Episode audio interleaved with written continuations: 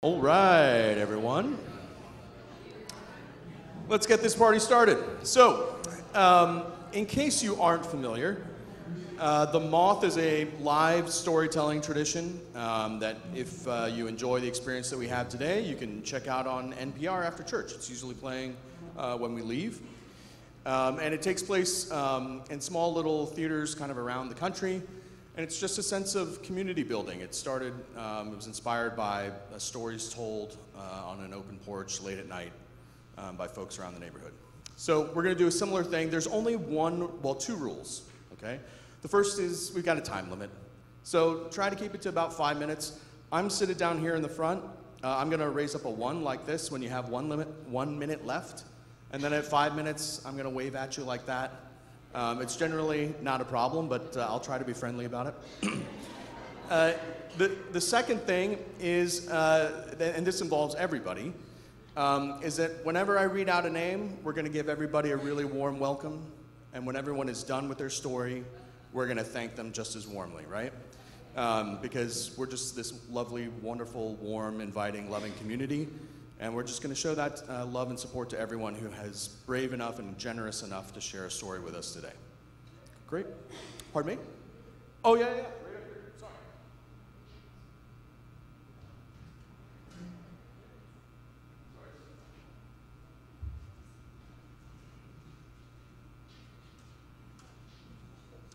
Okay. So, first up, Lauren Haas. Welcome to the stage. Coming all the way from the back of the room. Doing double duty today as a story sharer and head of security, Mr. Lauren Haas, everybody. I'm going to keep talking because it's a long walk.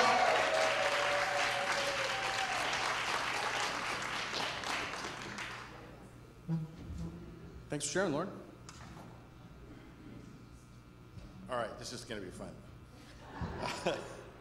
Starts off on a high note. 2001, I was going through a difficult divorce. I was pretty down. But I was lucky that I found a church that was very supportive, really great men's group um, that I went to every week, and it really helped me through it. And um, it was a process, it wasn't an event. One other nice thing about this group is the guy who led it is an avid backpacker, backpacker. And every year he did this trip where they went to uh, Tuolumne Meadows and then climbed up to uh, 10,300 feet to Vogelsang Camp, spent the night down to May Lake, down to Little Yosemite Valley, climbed Half Dome, and then came back down to Little Yosemite Valley and then down into Yosemite Valley at the end. So this trip was all good to go, all set up September 2001. And um, there were some new people in this group that I didn't know, which was fine. And uh, we were having a real good time.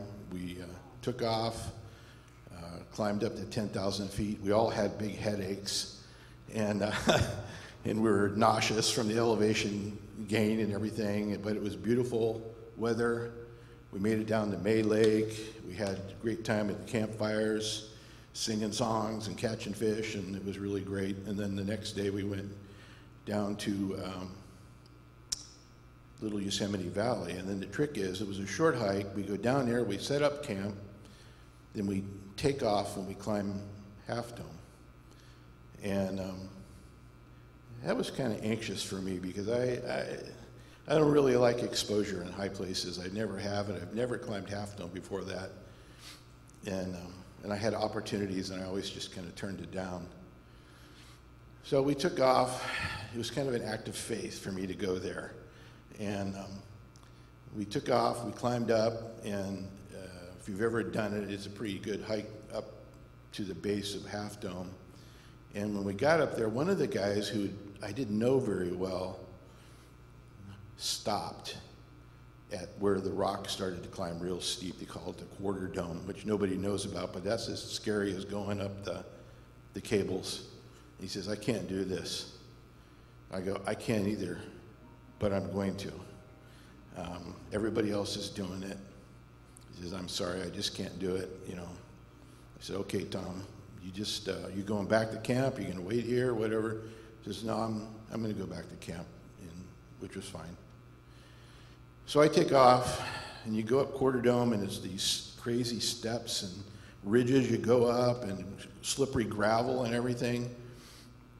And then you get to the cables, and I'm like, no, I don't like this. And I'm like, there's other guys that I'm with, and they're all doing this, and they've all done it before. And I can do it if they can do it. So I got a pair of mismatched gloves out of the box at the bottom of the cables, started up. And, and you, first you, you have a death grip on the cables, and you're like pulling yourself up with the cables, and your arms are wearing out. And finally somebody says, use your legs. Just use your legs, dummy. Just walk, you know. The cables, you just hold on onto that for balance. That's all you need. Made it up to the top. When we got up there, somebody in our group pulled out a set of bagpipes. The sun was going down, 360 degree panorama at the top. He starts playing Amazing Grace. It was amazing. And uh, one of the guys was from Australia, actually, who was in our group, and uh, he provided a lot of comic relief because he knew Monty Python forwards and backwards, and he and I had this great interaction. So, anyway, we came down uh, in the dark, flashlights and headlamps and stuff, made it back to camp. Um, met Tom at the bottom, he was fine. Next morning, we get up, we walk down into down towards Yosemite Valley, and people coming up can you guess what they're telling us?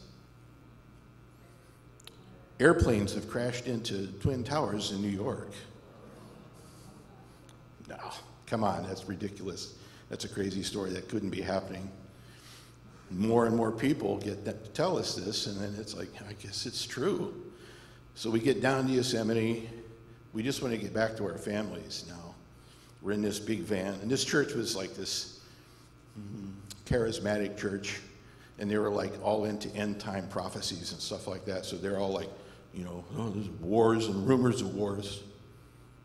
Speed it up. Okay, sorry. It was so, but what I learned from this is, you know, in community you can do a lot of things if you have the support. So, and I think we all learned that as a country right after that, if you remember how pulled together we were. Next September, we do this trip again. Tom's there.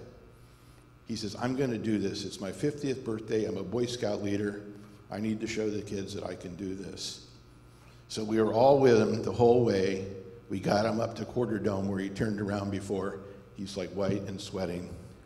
We go, Tom, we all did this. We're going to do this together. We had like five people in front of him, five people in back of him. Nobody pushed him. Nobody did anything. We did it together. We climbed to the top. The guy pulled his backpack, his bagpipes out again, played Amazing Grace. One guy pulled out his cell phone and called the guy in Australia, and uh, who was in Australia now from on top of Half Dome. So it was a great experience, and uh, I'll never forget it. And I think that the point and the lesson for this thing was is that, you know, by ourselves, our fear and our trepidations can get the better of us. That if we develop a community, we take part in it, we look out for the people in our community, there's so much more that we can do, and the life is so much better and bigger. Thank you.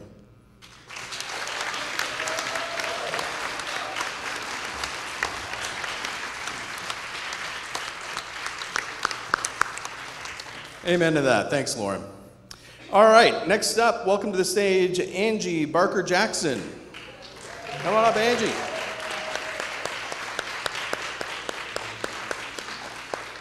Quick show of hands, who's climbed Half Dome? Does anyone, who's, who else has climbed Half Dome? Only one other person, wow, okay. Cool. No, no, come on up. Sure. Sure, where, where do you want it? Where, wherever you want. Do you want it in front of the mic? Yeah, yeah, yeah. That'll also keep me on time. You got it. Does that work for you? That works. Okay. I have a security blanket to keep me on time and also to keep me from just melting into a puddle up here. A lot can happen in 365 days. Today is my 365th day in the state of California. I moved here on January 1st of this year. I came for a big new adventure. I got a new job at Berkeley School of Theology, and I was so excited. Um, I was coming from another seminary where I was a senior director level person, and I came here to be a vice president. And I was over the moon. It was my dream job. I arrived on January 1st starry eyed, excited, and had no doubts about this unknown thing before me, no doubts about my job. Um, it really was a dream. Now, something like that um, comes with sacrifices. Um, it required me leaving nearly everything behind. I left behind a well established life in Kansas. I left family there in Kansas and Texas and Indiana. There was no one waiting here for me to arrive. Friends, family, church, and home were all left behind. But I had an unwavering faith in this new beginning. I made the move with the one steady, safe, familiar thing a husband of 27 and a half years. We refer to this as our last big move. We would finish our careers living in the East Bay, and then maybe, just maybe, we could retire someday in a tiny little bungalow with a vineyard view in wine country. It was our dream future. Now, this move was hard, like all moves are. If you've ever moved before, you know. Packing up a life, selling a home, driving across the country, unpacking a life, organizing a life. Plus, it turns out that learning new jobs, making new friends, and acclimating to unfamiliar surroundings is just harder when you're in your 50s or 60s. And these things were not so dreamy. In spite of all that, though, I thought everything was going pretty well until I learned that it wasn't. Late spring, um, just a few months after we arrived, my husband told me that he needed to talk to me about something. And I was expecting to learn that he had relapsed once again into the addictive world of internet pornography. And it was true. He had, and he was in active addiction and had been acting out in secret for months. But that wasn't all. There were more secrets revealed in subsequent days. This person, who I'd loved for 28 years, had been trying his darndest to create the life that we lived, to sustain the image of a happy family and successful marriage. But he could no longer deny who he was and is a gay man. So my dreams were dashed, and my heart was broken in the course of just a few short weeks. The memories of our 28 years together were now very confusing, and the future completely unknown and unimaginable. I was crushed and far away from my family and my friends. I spent the summer untethered, Many of you probably sat with me during church over the summer and wondered, why does that woman cry every Sunday? but that's all I could do. Thankfully, I'm really stubborn and I refuse to drown in all of that sadness and that grief. And also, thankfully, lifesavers came to me in the form of new friends. And some of you are sitting in this room. I found deeper relationships with my adult children also in this season. I moved into my own place at a marina near the bay so that I had ready access to the steady rhythm of the water and miles of walking trails where every day I put one foot in front of the other and cried away my pain. The hardest of those early days are past, and I'm happy to report that I survived my first holiday season. you see, a lot can happen in 365 days. The Bay has become my home. You have become my community. I have some amazing new friends, and as it turns out, my adult children are fairly decent and compassionate human beings. I love the job that brought me here in the first place. And tomorrow, I will wake to another new beginning. I don't know what the next 365 days hold, but I will keep dreaming.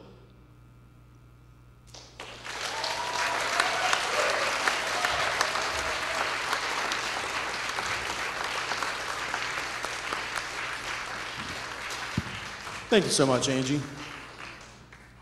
I just love the word community where we can share with each other like that. I think that's so beautiful.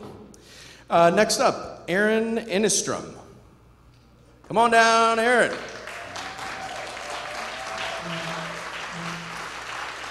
Told you we'd get to you. I told you we'd get to you. I'm Aaron Alstrom. That's okay. Um, the fact that I am standing here in front of a microphone is a pretty big step for me. Um, so I wanted to share something uh, when I saw that they were going to be doing this today. God put something on my heart that I felt like I wanted to share, although this is not easy for me, but I'm going to do it anyway. Um, so I have a son who is an addict. He's a fentanyl addict, and for the past three years have been extremely challenging in and out of rehab and detox and clean for a while and then using again and overdoses and it's been um, the most challenging thing I've ever been through in my life. And um, he was doing really well. He had almost seven, eight months clean, and a couple months ago he relapsed again. And um,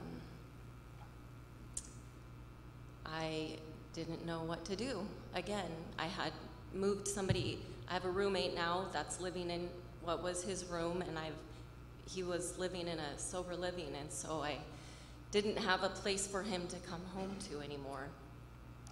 And um, I mean, he was homeless a little bit. And another piece to this is my son, who's 24, he's also paraplegic. He's in a wheelchair and has special needs.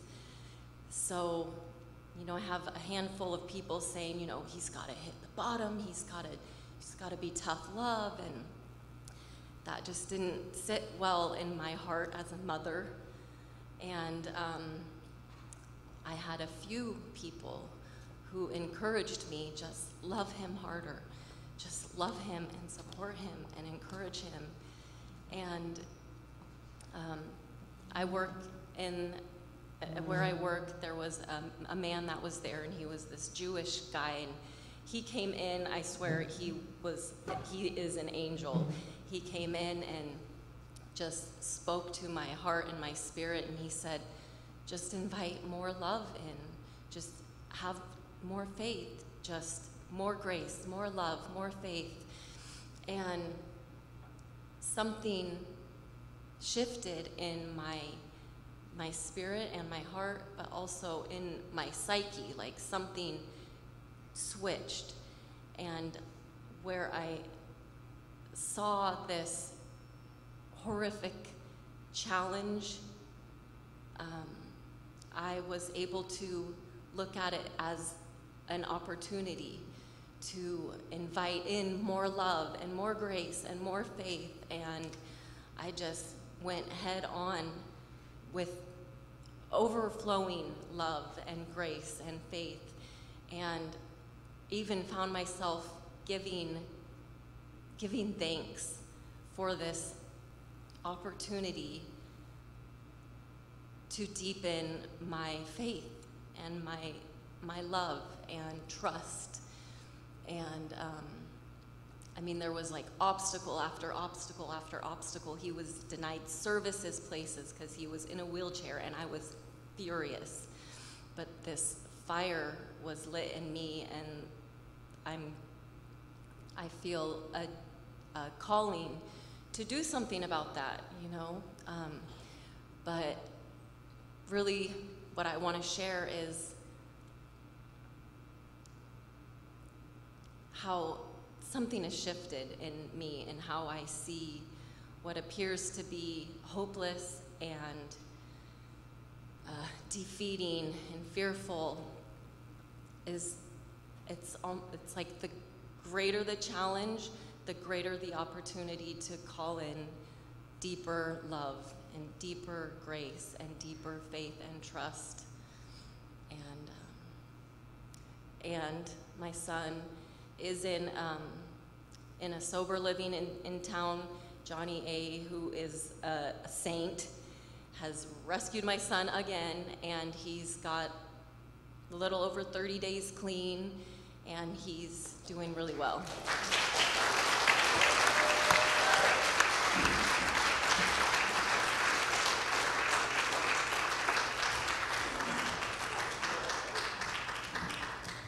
Thanks so much, Aaron. All right, next up, we have Kim. Come on down, Kim.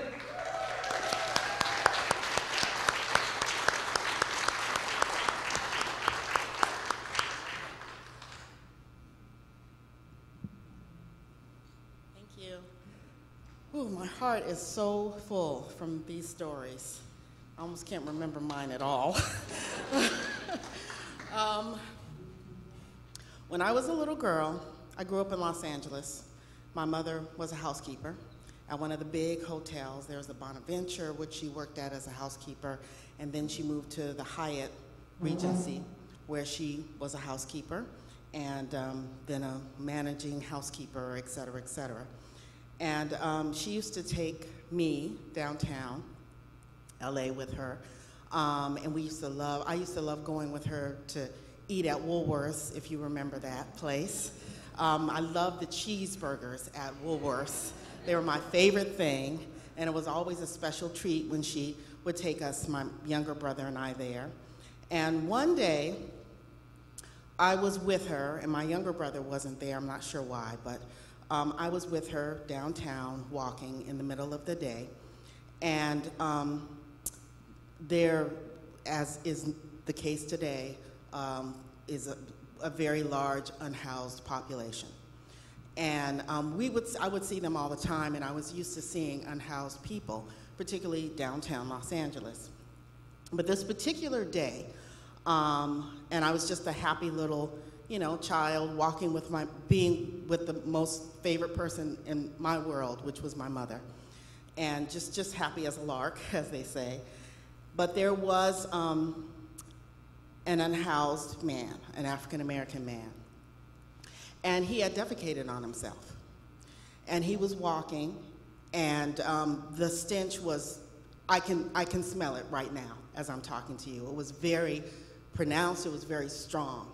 And that actually I had not seen before or, or smelled, experienced before. I experienced many, seeing many unhoused people, but not that. That was the first time that had happened. Um, and so immediately when I smelled it, I, by the way, this is Pastor, one of Pastor P's favorite stories. knows this story quite well. Um, when I smelled it, I immediately recoiled um, because I was a little girl, and I just, it just was shocking to me that he was walking like nothing. And my mom, Mary Lee, appropriately named Mary, um, whipped around. She whipped around so fast, I could not imagine how fast it was. That she whipped around, she looked down at me, and she said, Don't you dare. And I, I was like, and she was serious. She was, Don't you dare. And then she said, That could be Jesus. And I was a little girl, but I was, I got it. I said, my mind was like, oh my God, it could be. my thought was, oh my God, that could be. Even though I didn't really understand fully what she was saying, I understood that what she was saying, first and foremost, was, how dare you judge this person? What are you doing? and I understood that very clearly. And the second thing I came to understand as I got older, and the thing that has formed me as a person, and the reason I love this church community so much is that Jesus is everywhere, and Jesus is all of us. And there but the grace of God go I. You know, you cannot judge people. Um, you just can't because you don't know. I, what I realize is I don't know who this person is. I don't know his story. I don't know why he's defecated. I, she was trying to say, You know nothing about this person. Exercise love, exercise compassion, empathy, understanding, compassion for what you don't know. And it was something that I'll never, ever, ever forget that lesson. I think about it often, and I think about how my mom raised me to be a compassionate person. If you don't want that to be done to you, don't do it to anybody else. So that's my story, and I love you all, and thank you for letting me be part of this community.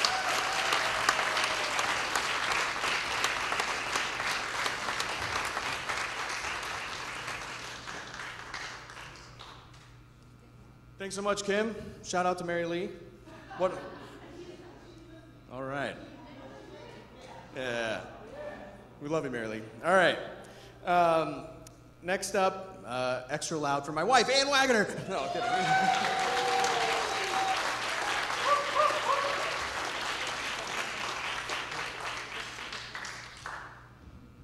Good morning. So, um, I don't actually usually love new beginnings because to me they always feel really scary. And um, it's like that scene in Indiana Jones and the Last Crusade. You all know it. Um, when, when there's a, an invisible bridge and he has to walk across. And I, I hate that scene because I'm always like, how do you do that? How do you even like set foot on that thing that you don't know is going to be there? And I feel like there have been so many times like that in my life where something that I planned on was kind of stripped away and I had a new chance to start fresh.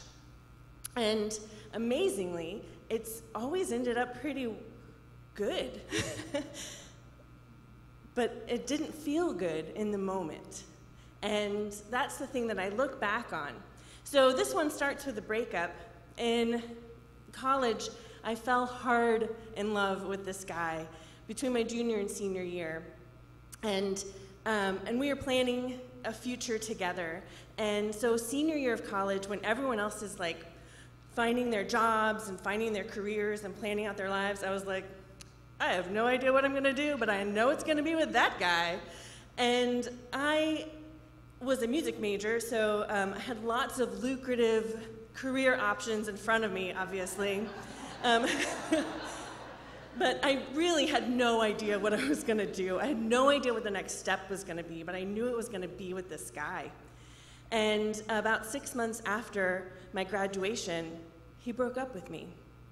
And it was one of those moments where, like, it was like a plant that had been planted in my garden and it was torn up. And I hadn't realized that the roots of that plant had, like, entangled themselves with every other root of every other plant in my garden, and suddenly my whole garden was a mess. And I was like, I have to replant everything. And it was such a fresh start that it was horrific. but it gave me freedom. Looking back, I can see it gave me freedom to do some really exciting things in life. And I went and I worked on a dude ranch. I went with the expectation of being there for three months, and I stayed for three years. And during my time there, I grew deeper in love with God, and I learned to see God in everything around me. Um, and that led me to um, become a teacher in Asia. I went and moved to Vietnam, and I even remember when I was get, when I was presented with that opportunity, being like, I am not going to Vietnam. I do not want to go to Vietnam. And then I thought in the back of my head, I'm totally going to Vietnam. and I did, and I, went, and I was there for three and a half years, and I learned so much about, um, even more about the God that I loved, and I had this chance to see God without the drape of the American flag on God, and that was very powerful for me. And I came back to the US um, to work as a recruiter for the organization that had sent me to Vietnam. And, um, and I had a plan in place. I was going to be a recruiter and I was going to make okay money and uh, travel around and, and do great things. And that was in 2008, and there was an economic downturn, and that organization lost their largest donors and laid off 30% of their staff. And I was in that 30%. And at that moment, I was like, what the heck, God? like, what am I supposed to do with this? And all through this, it just felt like every fresh start was like a starting at zero. And, um, and it was good, but it was hard.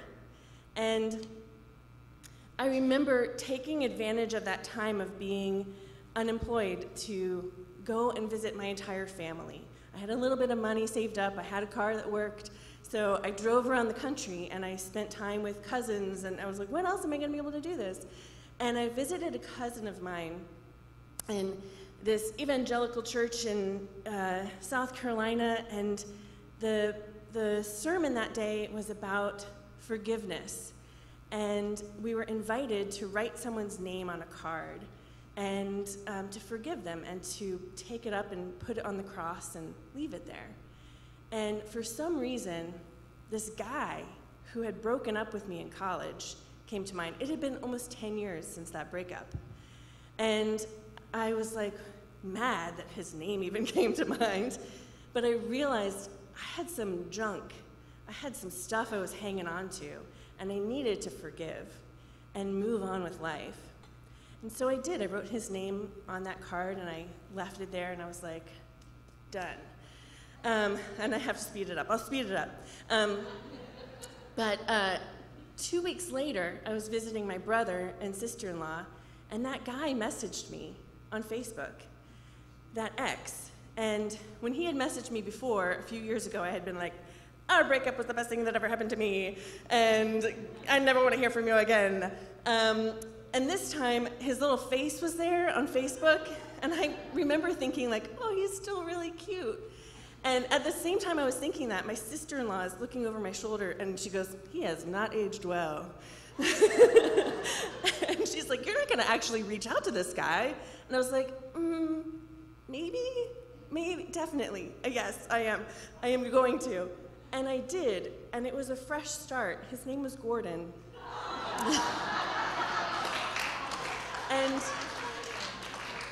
and I'll tell you what, if he had reached out three weeks earlier, before I had forgiven him and forgiven myself for that relationship, it would have been a different story. But I felt like God had prepared my heart to be open to this person again. And this year, we've had some things happen. Um,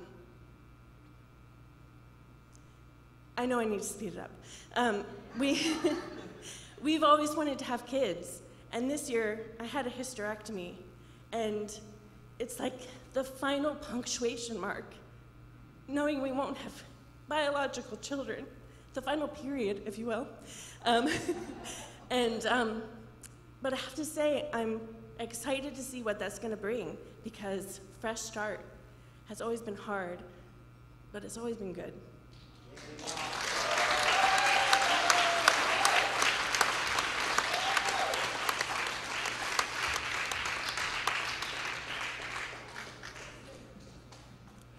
Thanks, hon.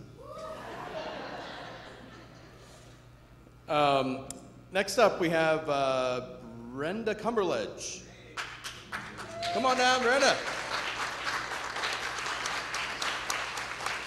Oh, got the Niners gear on today? I'm a Commanders fan, so.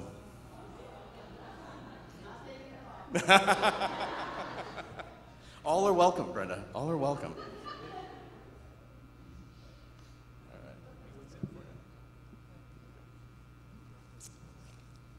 My story is a little bit different. It's not quite as personal as what we've been hearing, but it's kind of personal to me. Um, I think about the year that'll come ahead, the year we've had, the months, the weeks, and the days. And I think about our Sundays together here at Crosswalk. And I think how important it is to my life. But there are so many other things we do on Sunday. Sunday's the day of rest and peace, and of church, and of sports. But it's also a day of news for some people. I watch the um, Face the Nation, and then tonight I'll be watching 60 Minutes. And it's pretty much all the news I watch all week because I live the meadows, and if I watch too much news, I get kind of depressed. So, this is my poem about Sunday news. Another Sunday morning comes around without fanfare. It reminds me of the world's travail, and it makes me aware of how blessed I am and yet so insignificant in this world. It's Sunday when I turn on the TV and I watch the world's news. One could say I keep reality in check until this one day a week. So much suffering, wars, genocide, too many dead everywhere. I can't watch these atrocities and live my life without care. By confining all my worldly news to this one day a week, I try to find some balance in my life so that I can sleep. Can justice, peace, and love survive the chaos that surrounds us? Will God step in and find a brave new world to save us? It is just a habit, or is it a habit, that on Sunday I attend church? Somehow I feel that as a congregation, we are being heard. Silence is deafening. There must be power in the spoken word. Sometimes a con- concerned friend or family member joins me, and that's as good as it can be. And together we share the sacred mystery. I thank God for the benefits of good health and a life that I can enjoy, while others struggle for safety, to find nourishment, and to stay alive. I close my eyes, I take deep breaths, and I meditate so that I can breathe is this my ordinary life without purpose? Or is this the life that I was meant to lead?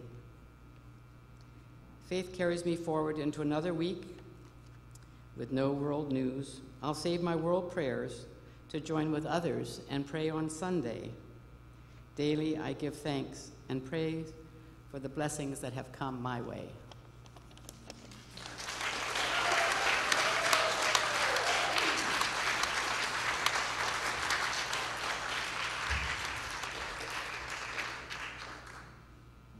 That's beautiful. Thanks, Brenda.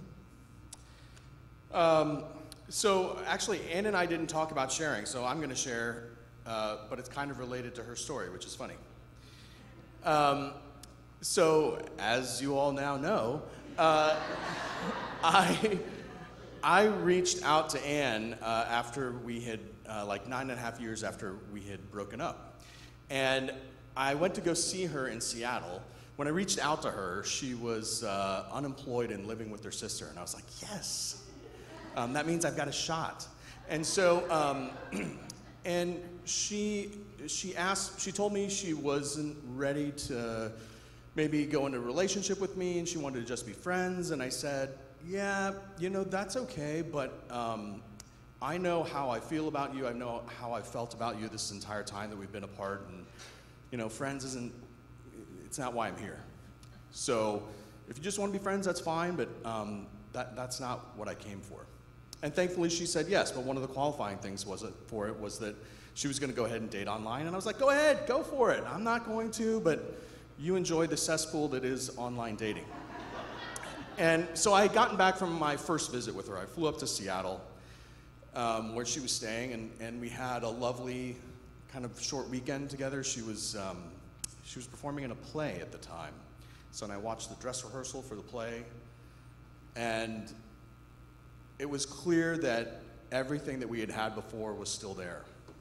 So on my drive back from SFO, um, I had to wrestle with something.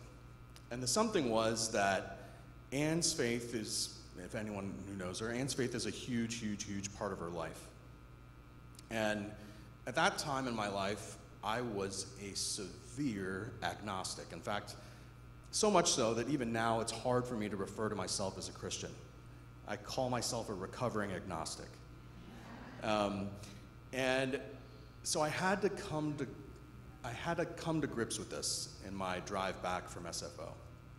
And I ended up having what I would call, I guess, a conversation with God. And I, I realized a couple things in the conversation. The first was this archetype of prayer that I had kind of been brought up with, because I was brought up with in the church, the idea that, um, that prayer is kind of ritualistic and it happens kneeled at the foot of your bed when you're saying your prayers at the end of the day. That's not the only form of prayer that exists in life. And it, what it allowed me to do was pray while I was driving, which sounds unsafe. Um, but actually, while driving and while I'm in the shower are probably the two times that I'm closest with God. The second thing that came out of that conversation was how was I going to move forward in this relationship with this woman and in this relationship with God? And the response that I got back was a little weird. Um, and it was that I've led a very charmed, privileged life. And every time I have been giving a blessing in my life, I've never stopped to question it. Like, why did this happen? Where did it come from? I kind of was able to just take the ball and run with it. And that's what God told me to do in relationship with God. Was don't question it. Just take the ball and run with it. And that's what I've been trying to do ever since.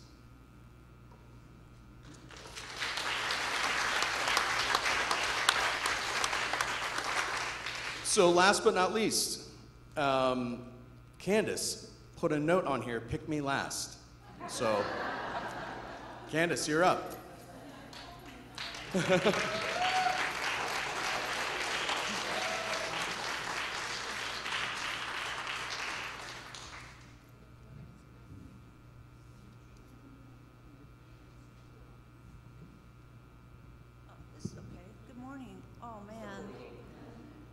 look at all these beautiful crosswalkers. I just have to say that. Um, what I was going to say um, has kind of changed just listening to these stories.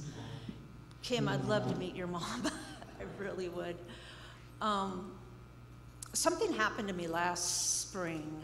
Um, and I started, I've been, okay, I'll, I'll, you know, this is what happens when you wing it.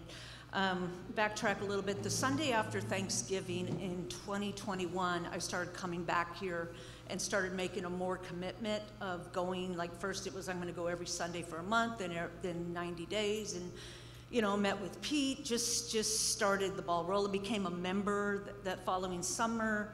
So um, last spring on Monday, Thursday, um, something happened to me that I swore would never happen to me was that Pete baptized me.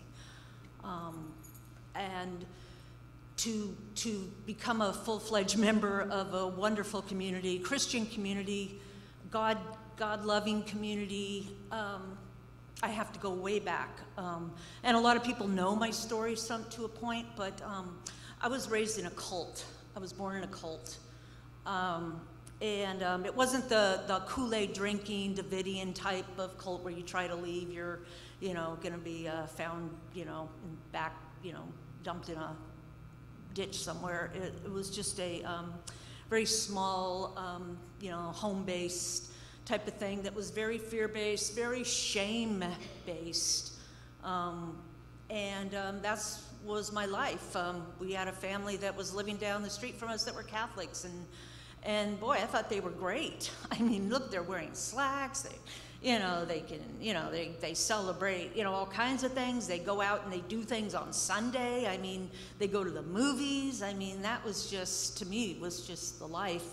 So I, um, I rebelled against it um, from the time I could remember, and, um, and I was kind of put down for that too. But um, my mom in her and was very loving, but when I was 15, I, I, she just said, you know, if you're not gonna, if you're not going to, you know, you don't have to. I'm not gonna make you. Um, and then she prayed for my soul ever since. But um, uh, I, I, really went far off into left field because I, I had other abuses. I was growing up, um, and so I was facing abuse in my own home um, from my father, actually. So um, my, my teens and 20s were just kind of out there in left field with a lot of drinking, a lot of parties, a lot of, lot of everything. Um, I was a bartender at one time, and you know, if you'd asked me in high school, what do you want to be when you grow up? To me, it was something cool, like a photographer in Africa for National Geographic, but I ended up being a bartender at Silverado Country Club. Um, I did get clean in 1989, um, um, and um, tried to find something um, higher than myself at that time. It was not church, it was just something, because um, I couldn't really believe in God, because that would have made me feel shameful to believe and then, you know, kind of live in a different life. Um, amazing thing happened to me is at, at that point, um, I came out, I'm gay. And um, to the fact that I go to a church and I can say that, um, you know, there's no, I don't care. You know, it's like, here I am, take me as I am. But um, when I was a uh, bartender and somebody said, hey, you're getting in your 30s, you're going to be a massage therapist. I'd be like, yeah, right. You know, they can massage me, but here, I got clean, I quit the, the business. I became a massage therapist for 25 years. Um, you know, just wore myself out doing it, but loved it. It was a clean lifestyle, it was a holistic lifestyle. Um, and so, and then if somebody would have said, you know, in year 15 of being a massage therapist, oh, you're going to own your own business someday, I'd been like, yeah, right. Well, I have a love of animals. Everybody, uh, most people know that, you know, kind of like dogs love dogs, people not so much, but except you guys. Um, but um, yeah, you know, I'm in my 10th year now of um, owning my own pet sitting dog walking service, which I love. Um, and I'm in control of my own destiny. Um, so it's just, you know, somebody asks you what you want to do, or you're going to be this or something, you, and you kind of scoff and go, I'm not going to do that. So I'm learning, and as far as new beginnings, is saying yes to things, um, cultivating the courage which Crosswalk has given me, cultivating maybe this year um, open mic night at the Elks Club. Um, maybe, um, you know, who knows? I'm not going to even say I want to or I'm going to. I'm just going to do it, and um, you'll find out if I'm doing it or not. So, Happy New Year. I love y'all.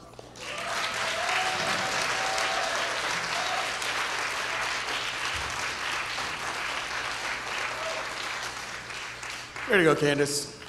Just in case, is there anybody who didn't throw their name in the hat who now has the tickle to share? No one? Bueller? All right. Every, give everyone a round of applause. Thanks again, everyone, for sharing. Again, I, uh, I love being a, a, part of such a wonderful community where we can be this kind of open and loving and generous with each other. I think it's, uh, it's just such a blessing, uh, hopefully, in all of our lives. Um, you, are setting up like you're, are you singing another song? Oh, great. Perfect.